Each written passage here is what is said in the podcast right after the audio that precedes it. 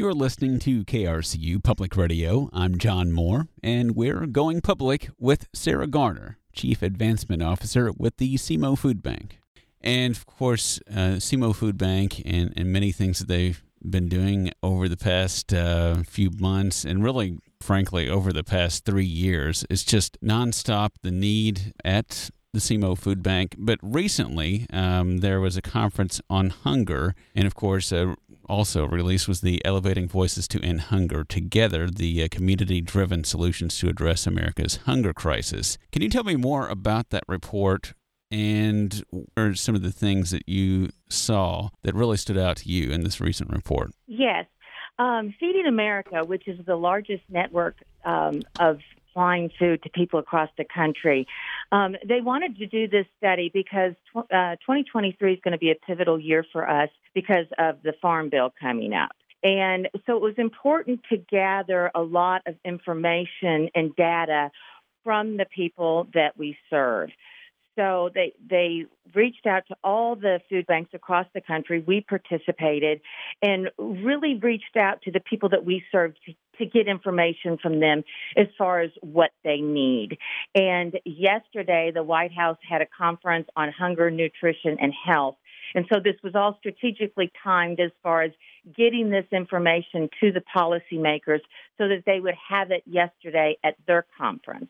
Obviously, the pandemic and covid nineteen has had a major impact on the great need that um, people are seeing in many food banks across the country. Of course, SEMO Food Bank is central in distributing a lot of that food. What do you see changing uh, with the discussion of this? You know, COVID really, you mentioned COVID. COVID changed everything in, in so many ways.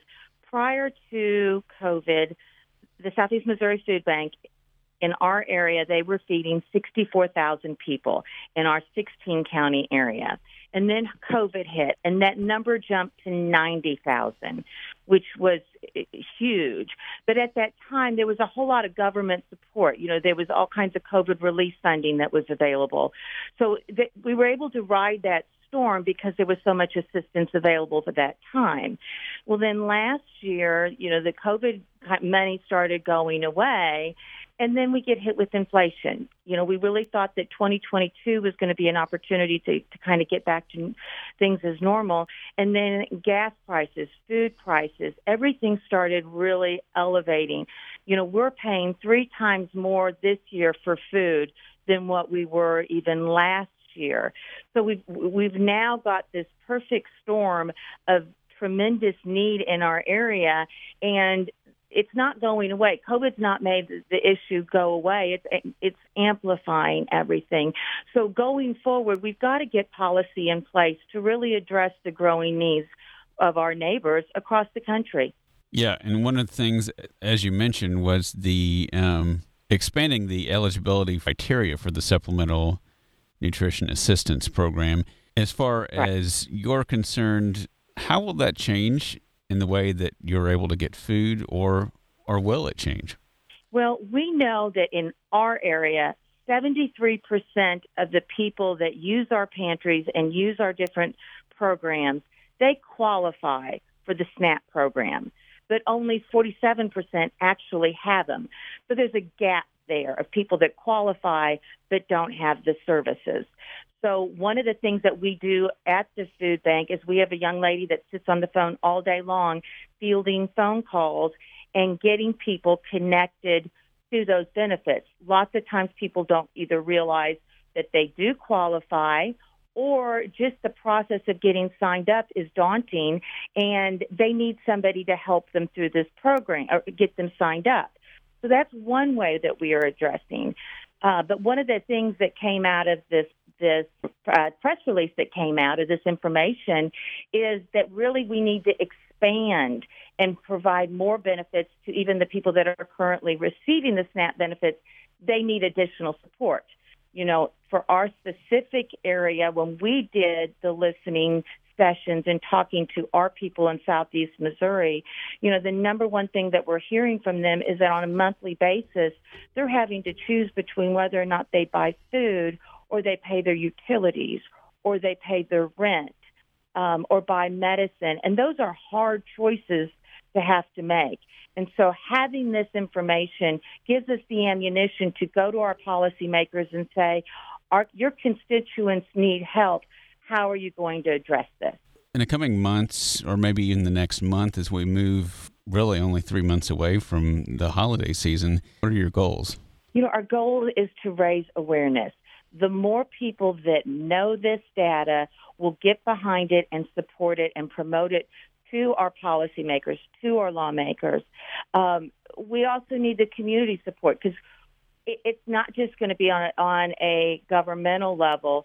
As a community, we've got to rally behind this issue and support our neighbors.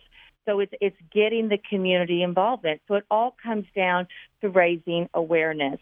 Uh, the month of September has been Hunger Action Month. We've been, uh, for the whole month, trying to do different things, community things, events, programs, to raise awareness, to let people know of the great need. We've got five of the top ten most insecure counties in the state of Missouri right here in our region. And a lot of people just are not aware of that. And by making them aware, it will get them in, more committed and involved to help find a solution. Anything that, that you'd like to add that you think people would be surprised to to know?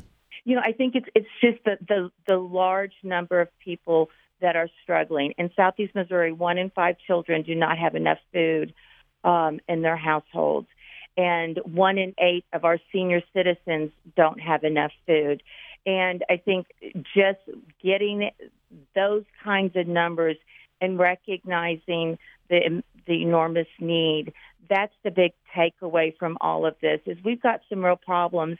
And as a community and as a government, we need to come together and work together to find the right solutions.